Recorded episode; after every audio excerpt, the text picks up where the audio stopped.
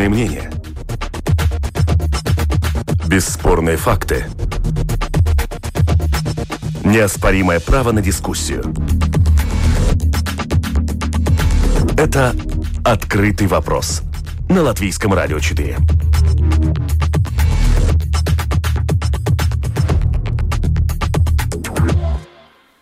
Здравствуйте, уважаемые радиослушатели. Вместе с вами в эфире Латвийского радио 4. Дискуссионная программа «Открытый вопрос». У, микрофона Роман Шмелев. И, как всегда, по понедельникам обсуждаем самые заметные события из области э, международной политики. Первая тема, которую сегодня обсудим – обострение в отношениях между Китаем и Европейским Союзом. Дело в том, что Европейский Союз, э, Великобритания, США и Канада ввели так называемые параллельные санкции против э, чиновников Китая. Случилось это из из-за нарушения прав э, уйгуров. Э, их э, в ЕС считают ответственными чиновников из Китая за серьезное нарушение прав уйгуров. А, вот, в частности, по словам министра иностранных дел Великобритании Доминика Рааба, обращение с уйгурами является самым массовым удержанием этнической и религиозной группы со времен Второй мировой войны. По данным различных правозащитных организаций, по меньшей мере 1 миллион, миллион уйгуров содержится находятся в лагерях, э, так называемых лагерях перевоспитания в регионе Синьцзянь. Э, и эти санкции будут включать запрет на поездки и заморозку активов для четырех топ-чиновников из Пекина. Э, через несколько часов после того, как эти санкции были введены, Пекин а, отреагировал и ввел ответные санкции сразу против 10 физических лиц и четырех организаций в Европейском Союзе. Речь идет, в частности, о пяти евродепутатах, о Комитете по вопросам политики и безопасности Совета ЕС, а также подкомитета по правам человека Европарламента. А, разобраться в обострениях э, отношениях между Китаем и ЕС, я надеюсь, нам поможет китаист и автор Московского центра Карнеги Леонид Ковачич. Добрый день. Здравствуйте. Э, расскажите, пожалуйста, почему именно э, сейчас были введены эти акции, э, о, простите, санкции в отношении Китая со стороны ЕС, так как, в общем, упреки в адрес Китайской Народной Республики из уйгуров звучали и раньше. Что принципиально изменилось в отношениях между Европой и Китаем?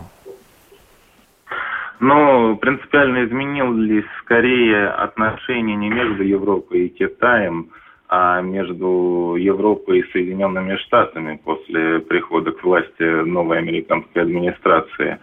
Собственно, Байден во время своей предвыборной кампании говорил, что э, Соединенные Штаты будут стремиться э, объединить свои усилия и свои позиции по поводу Китая со своими союзниками, в том числе и с Европой.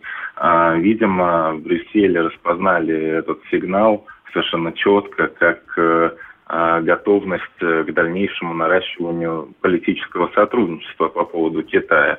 Действительно, Европа впервые с 1989 года, а, с момента событий на площади Тяньаньмэнь в Китае, ввела санкции в отношении Китая именно по вопросу прав человека.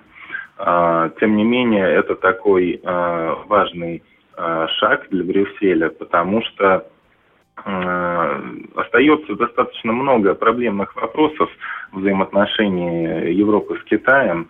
Дело в том, что Китай предпочитает э, двустороннюю дипломатию, то есть развивать свои политические, экономические, торговые отношения с Европой не как с блоком в целом, а с отдельными странами. Соответственно, в Брюсселе видят определенную угрозу раскола европейского сообщества, э, в отношении китайского вопроса. И, собственно говоря, для Брюсселя один из главных приоритетов в отношении Китая – это сохранить все-таки э, единство политики единство позиций. Но, собственно, вот эти санкции, на мой взгляд, это еще один шаг к тому, чтобы э, показать Пекину э, общность подходов, во-первых, всей Европы в целом, а во-вторых, Европы и ее внешних союзников, в том числе Соединенных Штатов.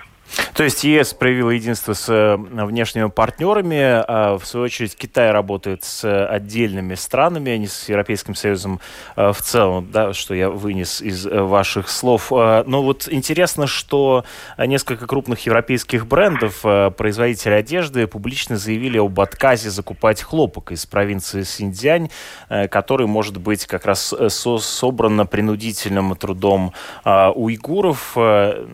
Также тут же буквально э, в Китае э, молодежная организация приправительственная выступила с э, предложением бойкотировать европейские бренды. Но ждать ли вот полномасштабной торговой войны, как вот между Китаем и США, со стороны Китая какие-то государственные санкции, которые могут принципиальным образом ударить по экономике Европы, стоит ли их ожидать?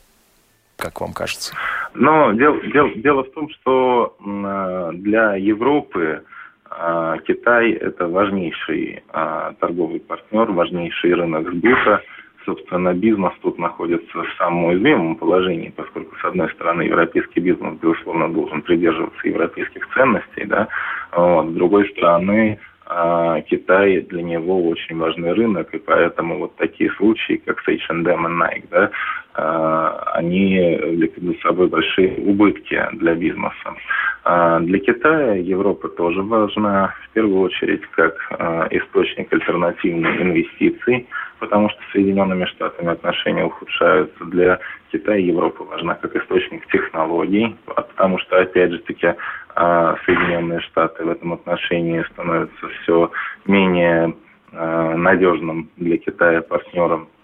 Поэтому я лично не думаю, что может, может быть в ближайшей перспективе какая-то полномасштабная торговая война, как, например, Китай и США.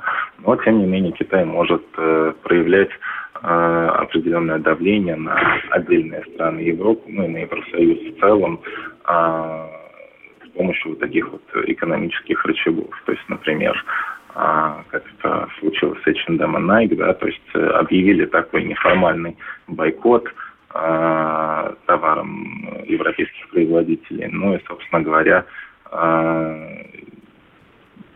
Европа от этого несет достаточно большие убытки. Собственно, такая, такие методы, такая дипломатия, если можно так выразиться, Пекином уже применялась в отношении южнокорейских, в отношении японских компаний. Например, когда Южная Корея э, решила разместить американские системы ПРО э, у себя в стране, то Китай также запустил такую масштабную акцию бойкота южнокорейских товаров. Китайские туристы перестали э, ездить э, в Южную Корею, стали э, отменяться гастроли южнокорейских популярных исполнителей. Хотя, в принципе, корейская поп-культура в Китае, она очень популярна. А, ну, китайцы перестали селиться в корейских гостиницах. В общем-то, корейский бизнес тоже испытывал определенные административные барьеры в Китае в связи с этим. И, в принципе, эта политика, она имела определенный успех, потому что Южная Корея, несмотря на то, что она не отказалась от уже взятых на себя обязательств по размещению американских ПРО, но, однако, она пообещала Пекину не расширять в дальнейшем американские системы. В принципе, Япония тоже, да, вот несмотря на все существующие противоречия там в Южно-Китайском море а, с Китаем, тоже, в принципе, сохраняет некоторую сдержанность, именно потому что экономически сильно зависит от Китая, это ее крупнейший торговый партнер. Поэтому я думаю, что в дальнейшем Пекин так и будет применять э, такие вот точечные меры воздействия экономические для того, чтобы решать в том числе какие-то политические вопросы. То есть э, полномасштабной экономической войны ждать не следует, но точечных э, таких ответных э, возможных действий, они вполне реальны. Да, да. Угу. Спасибо вам большое за комментарии. Вместе с нами на связи был Леонид Ковачич, китаист и, и автор Московского центра Карнеги, аналитического центра. Э, вместе с нами э, также на прямой линии политологи Юрис Розенвалдс. Добрый день. Добрый день. И политолог Карлос Даукс. Здравствуйте. Добрый день. Продолжая тему взаимоотношений Европы с Китаем, хотел бы э, у вас поинтересоваться, как вы видите эту ситуацию, э, каков прогноз, э, что в частности будет, например, с проектом «Один пояс, один путь», который связывает экономики Китая и Европы, как это может повлиять на этот проект, который, в общем-то, наоборот, связывает э, экономики двух регионов. Ну, вот сейчас мы видим похолодание. Господин Розенвалдс, ваш э, анализ ситуации каков он? Ну, я думаю, что, что в данном случае вообще, если говорить, у меня такое впечатление, я не являюсь специалистом по этому вопросу ни в коем случае, но мне, у меня впечатление такое, что вообще вот эти инициативы Китая в последнее время, они э, так сказать, встречают более прохладный, прохладный, прохладный прием. Так что вот, например, если говорить даже о наших соседях, то только только что Литва заявила о том, что она, э, что она, ну, так сказать, э, уменьшает свое, свое участие в этих инициативах. Так что я думаю, что, в общем-то, ну, известное, известное небольшое охлаждение здесь может быть, но, с другой стороны, я думаю, если говорить о Китае, о роли этой экономики в мировом вообще масштабе, то я думаю, все-таки ну, какого-то полного охлаждения, наверное, ожидать все-таки не, не приходится. А, э, господин Даукшц, э, интересно, что э, при этом визит высшего чиновничества Китая недавно состоялся. Вот, министр обороны КНР Вэй Фэн Хэ посетил Северную Македонию, Сербию, Венгрию, Грецию, призвал вывести военное сотрудничество на новый уровень.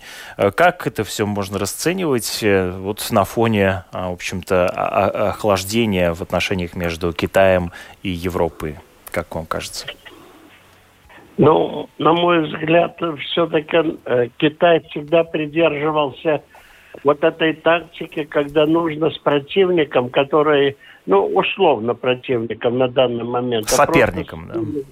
Соперником, да, с которым они ведут переговоры, нужно с ними разговаривать э, с каждым с глазу на глаз – то есть учитывать те интересы, которые связывают именно данное государство, данный регион, данную страну, именно связывает или противоречит интересам Китая. Китай избирательно относится к Европейскому Союзу как к целому, и избирательно заключается в том, что хотелось бы и э, говорить Китаю именно с отдельными странами это такая тактика, которая очень похожа на «разделяй и властвуй», но все-таки в нем и существует элемент учитывания интересов различных европейских стран для использования в собственных интересах договариваться. Китайская дипломатия достаточно у, такая успешная, она имеет свои очень положительные качества, потому что они с, с достаточно большим уважением умеют дипломатически построить отношения в сфере реальной политики между отдельными странами Европы, отдельными странами другими и собственными интересами. То есть это синергетика собственных интересов и интересов каких-то стран существует. А э, как это проявляется? Можете ли вы привести какие-то примеры того, как э, вот такие двусторонние отношения Китая с конкретными или конкретными европейскими странами м, приводило к вот такими, ну, к такому точечному э, установлению прямого контакта э, в разрез как бы коллективного э, европейского э, да, конечно, это можно смотреть на, на те взаимоотношения, которые сегодня существуют э, в, в Европе по отношению к Китаю. И мы видим, что не все страны полностью удовлетворены, скажем, разрывом каких-то отношений с Китаем по каким-то очень э, точечным э, экономическим и политическим вопросам.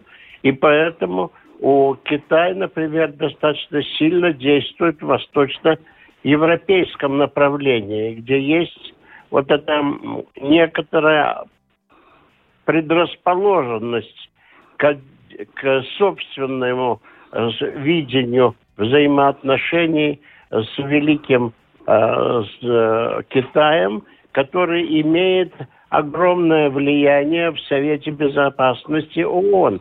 И очень часто именно наши интересы, которые в мировом масштабе, ну, наши, я имею в виду восточноевропейские, небольших европейских стран и членов НАТО и членов Европейского Союза, они вдруг входят э, в необходимость поддержки э, Китая в каких-то достаточно дипломатически сложных вопросах и в, в собственных интересах.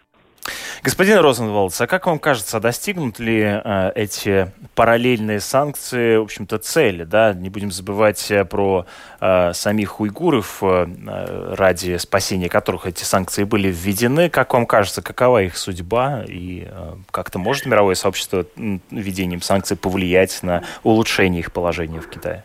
Ну, вы знаете, здесь можно параллельно сказать э, и о том, вот в какой степени, скажем, э, выражение там э, озабоченности или даже возмущения по поводу тех или иных действий России влияет на российскую политику. Простите, а если говорить о Китае, то это, наверное, надо увеличить в разы. Да? Так что я думаю, что это, конечно, это вопрос прежде всего даже не столько китайской политики, э, но сколько вопрос ну, сохранения лица Европейского Союза, европейского вот это европейских ценностей, да, с тем, чтобы показать, да, мы, так сказать, за них стоим, мы все-таки для нас это важно, но я не думаю, что кто-то особенно надеется на то, что это серьезно повлияет на политику Китая.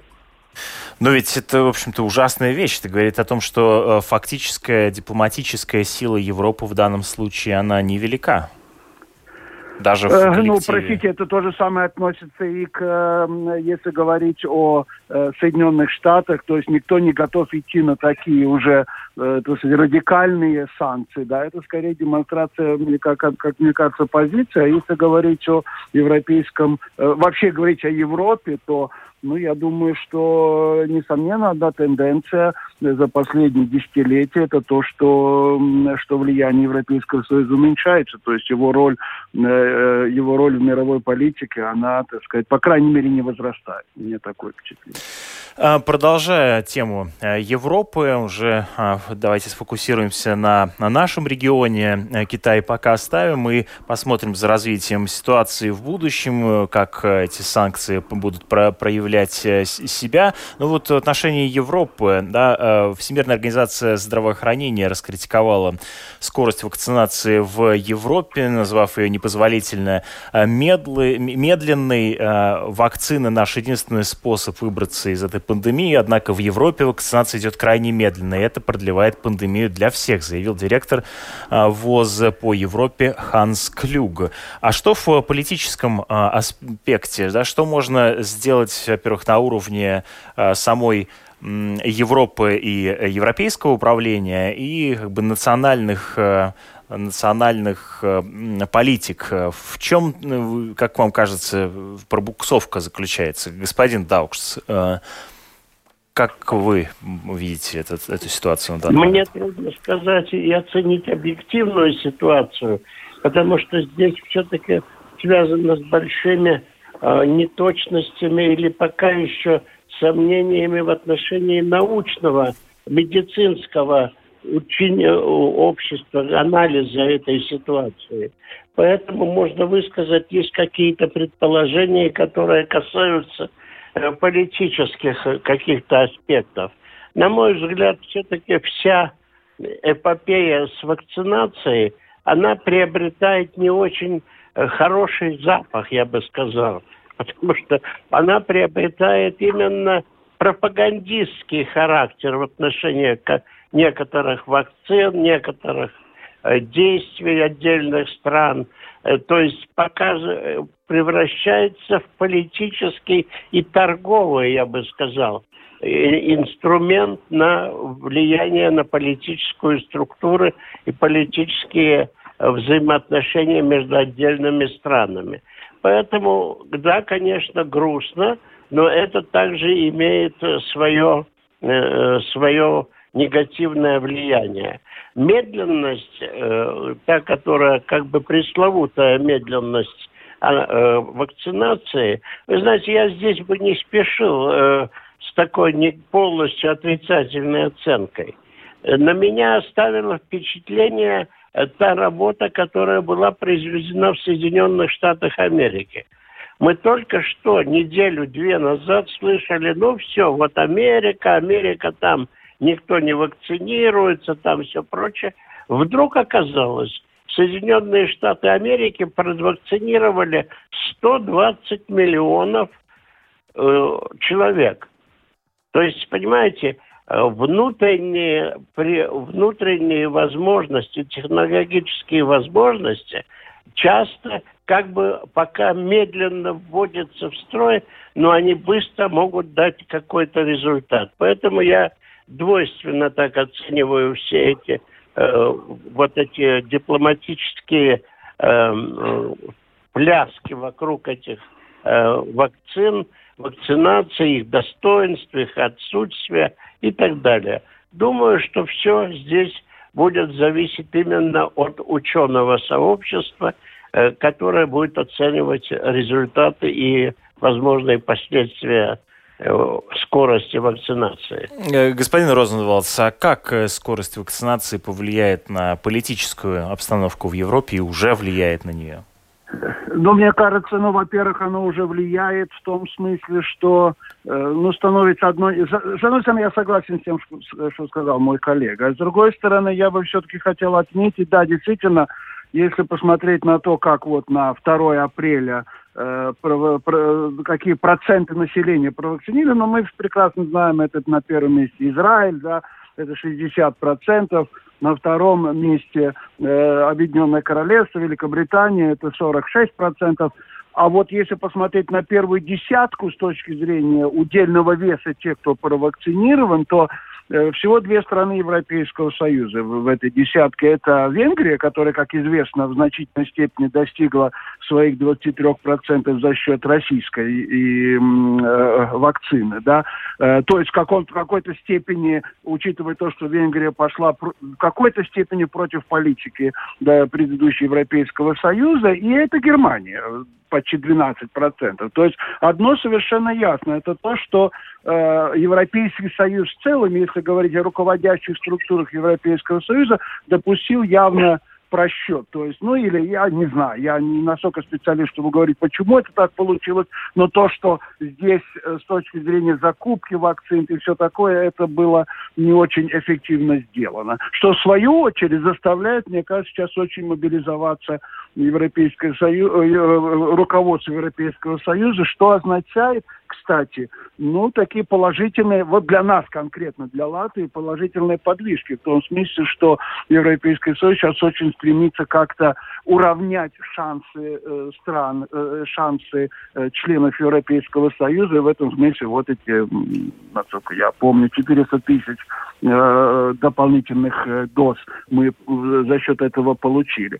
А э, и в этом плане, я думаю, вот эти как раз Э, соотношение между, с одной стороны, просчетов, а с другой стороны, попытки их как-то преодолеть, вот это в известной мере будет влиять на то, какой будет образ у Европейского Союза в дальнейшем с точки зрения и стран-членов, и, э, и, и, и населения. Э, вот, э, и в то же время, с другой еще надо отметить еще один момент, что мы говорим о Европейском Союзе, но надо говорить об отдельных странах Европейского Союза. Сейчас, кстати, много довольно пишут о том, что вот эти ситуации с вакциной может оказать влияние как бы на ну, я бы сказал, внутреннюю структуру отношения э, в тех странах Европейского Союза, которые являются федеративными. Вот, кстати, прежде всего Германия, где отношения между центральным правительством и э, землями, да, они вот именно высветились в связи с вакциной. Так что я думаю, но, как говорится, будем наблюдать. Это интересно, как эти, как эти процессы будут развиваться дальше. А высветиться, высветиться-то они высветились, а как они в итоге могут повлиять на обстановку в самой Германии, где, кстати говоря, в этом году федеральные выборы? Выборы, я помню, да, да. Они, кстати, повлияют не только, э, говорят о том, вот, э, э, не только о том, что это повлияет на отношения между землями и э, центральным правительством, потому что, э, потому что здесь действительно, с одной стороны, есть какое-то давление центрального правительства, госпожи Меркель, а с другой стороны, каждая земля интерпретирует вот эти решения по-своему, то есть, возможно, это приведет к какому-то изменению. А с другой стороны, здесь это может изменить и отношения, если если вы уже заговорили о выборах, отношения между Европейским Союзом и, и его соседями, Россией, потому что э, э, вот тоже судьба судьба Северного потока-2, она в какой-то степени зависит от выборов, потому что вполне возможно к власти могут прийти э, э, ну, такие противники э, этого, этого газопровода. То есть это все интересно, все будет, э, будет меняться, как мне кажется, как раз этой осенью. Если говорить о Германии, прежде всего, конечно. Да, ну вот э, вакцинная политика, да, такой термин появился э, в связи с распространением вакцин. Э, Интересен пример. Вашингтон-Пост пишет о микроскопическом государстве в центре Италии под названием Сан-Марино. Страна в Западной Европе, у которой не было вакцин против коронавируса. Но вот они появились, когда государство обратилось к России, и та быстро согласилась и поставила спутник И Как вам кажется, э, повысит ли лояльность э, к российской политике или даже образу э, России вот вакцинная политика? Господин Даукшц. Вы знаете, мне кажется, что настолько сейчас действует, я употреблю это слово, не постесняюсь, назойливая э, пропаганда вот этой э, вакцины «Спутник э, В», потому что она как бы связывает, сейчас это пропагандистская и научная э, смешиваются и как бы показывают, вот мы находимся впереди планеты всей. И наша вакцина – это самая хорошая вакцина в мире. Но это, знаете, становится слишком назойливым пропагандистским методом. И поэтому очень часто недоверие, которое в некоторых странах есть, именно связано с ее пропагандистской составляющей, элементом пропаганды. А что касается практического оценки этой вакцины. Я, конечно, тоже не могу. Здесь столько много теорий и тактики, различных мнений, что здесь вычленить что-то почти невозможно. Но мне кажется, вы знаете, э, никто никогда не э, сомневался в очень сильной научной школе России. Наука в России и научные институты в России имеют сильные традиции, сильные э, зада- э, успехи. Но в то же самое время я бы хотел отметить одну особенность, что да, институт обязательно, наверное, испробовал, испробовал и сделал очень хорошую вакцину. Но как ее затем ведут в производство и в массовое производство, и какие последствия, и как она будет создаваться на каких-то, знаете, очень часто станках, условиях э, гигиенических и так далее, они вызывают у некоторых европейских стран именно сомнения в техническом исполнении этой вакцины от лаборатории к производству.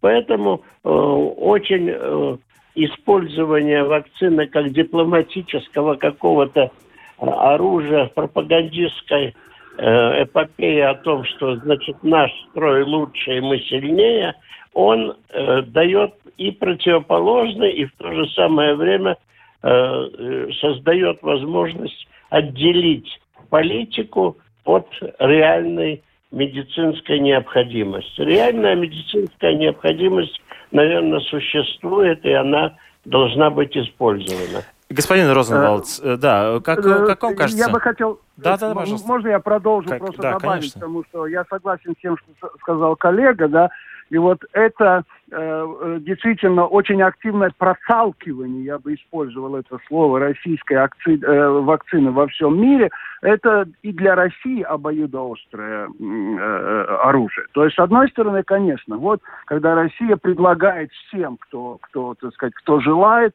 вот мы э, доставим вам свою, свою вакцину. А с другой стороны, если посмотреть на ситуацию самой России, вот мы постоянно говорим о том, что мы очень отстаем. Э, Латвии, да.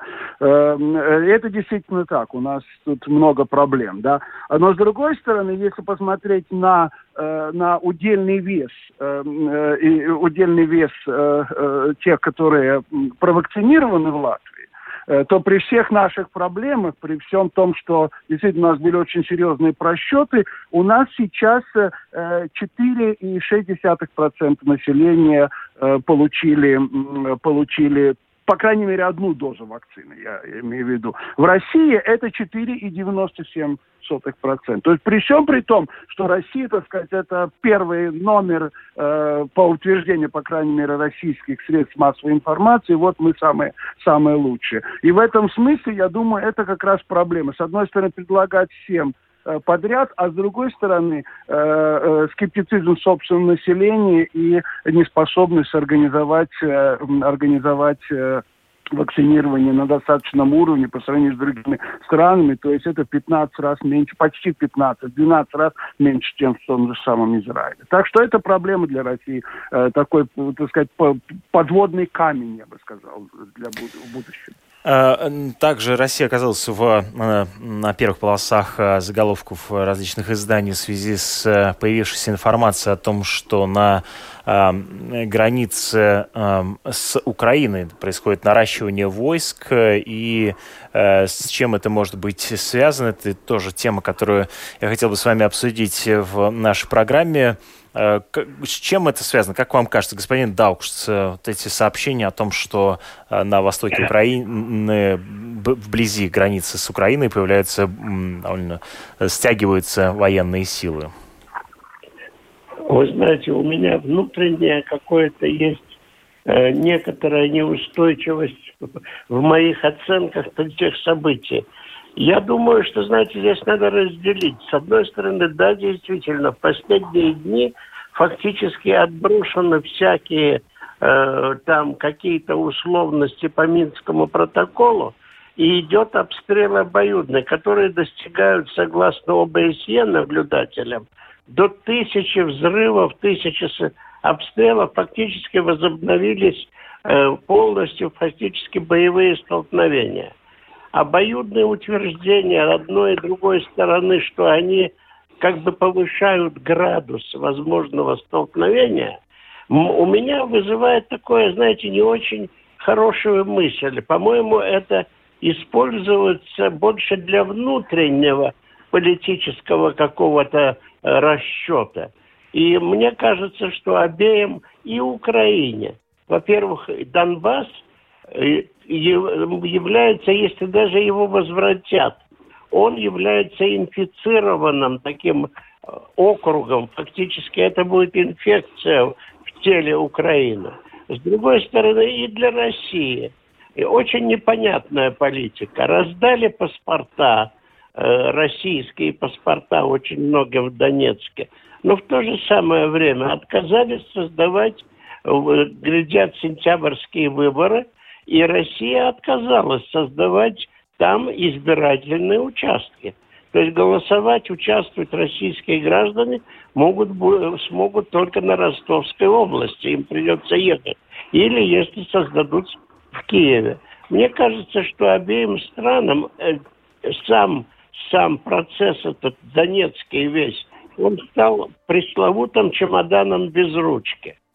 И бросить жалко, и э, нести тяжело. И используется и внутри политических каких-то действий, как на Украине, то есть в Украине, так и в России. То есть здесь есть какие-то э, очень э, точные или не, даже не точные, но использовать вот эту какую-то риторику предвоенного состояния, по-моему, слишком она Э, э, если бы действовали и хотели бы разводить э, хотели бы ускорить военное столкновение, это бы выждали, когда схлынет весенняя распутица, и начали бы более скрытно какие-то действия. Но слишком большой барабанный бой идет вокруг вот этих приготовлений якобы. Ну, я правильно вас понял, да, что жители Донбасса в данном случае продолжают быть заложниками политической торговли? Я думаю, да, я думаю, что это так.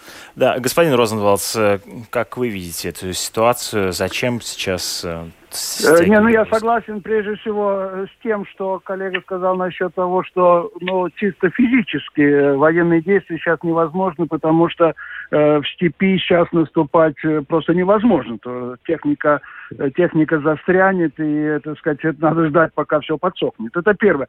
А второе, действительно, мне кажется, что это с обеих сторон, это, это э, вот это нагнетание обстановки, оно связано с внутриполитическими вопросами вопросами. То есть для Украины это сейчас, кстати, было и важно показать, вот насколько Соединенные Штаты, Соединенные Штаты их поддерживают. Но с другой стороны, надо отметить, что действительно, э, если говорить о концентрации э, российских войск около границы, то это факт. И в данном случае даже надо отметить то, что на этот факт прежде всего указали сами американцы. Да, то есть они это зафиксировали. Да. А с другой стороны, если говорить о России, о причинах, то здесь тоже, наверное, можно говорить о внутри, внутриполитической, э, политических причинах, связанных с тем, что Э, вот эти, ну, все последние события, последних э, где-то двух месяцев примерно, и вот возвращение Навального, и этот дворец Геленджике, который, несомненно, в какой-то степени ударил по популярности господина Путина, да,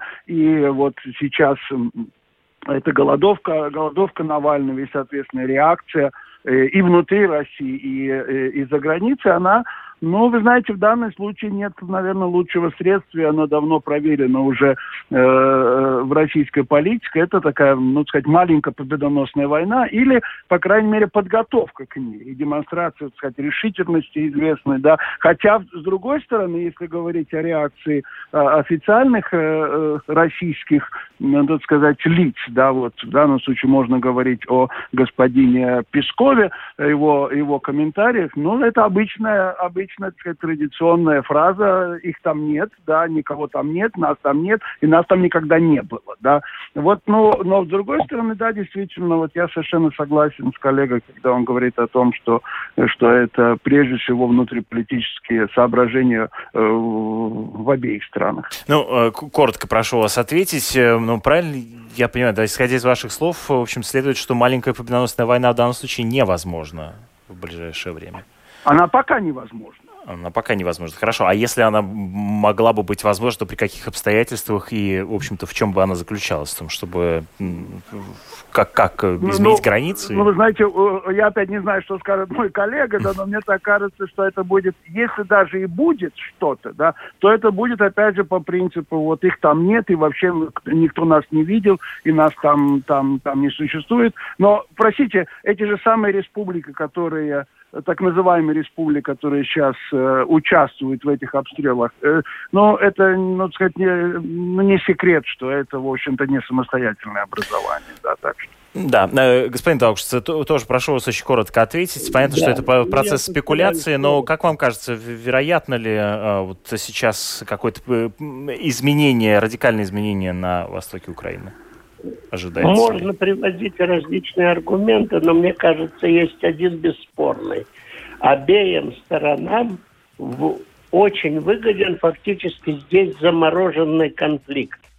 И этот замороженный конфликт он дает больше возможностей влиять на политическую и гео даже политическую и взаимоотношения Соединенными Штатами Америки всегда иметь под рукой вот этот замороженный конфликт здесь. Поэтому решение разрубить его, э, как говорится, топором, э, этот... Э, Гордиев узел, да. Да, не будет э, сделан. Да. Поэтому думаю, что продолжим. Спасибо большое да. за участие в нашей программе. Вместе с нами в этой э, студии виртуально были политологи Юрис Розенвалдс и Карлос Даукштс. В эфире Латвийского радио 4 прозвучала дискуссионная программа «Открытый вопрос». У микрофона был Роман Шмелев, продюсер программы Валентина Артеменко. За режиссерским пультом Том Шупейко. Оставайтесь вместе с нами. Впереди вас ждут новости.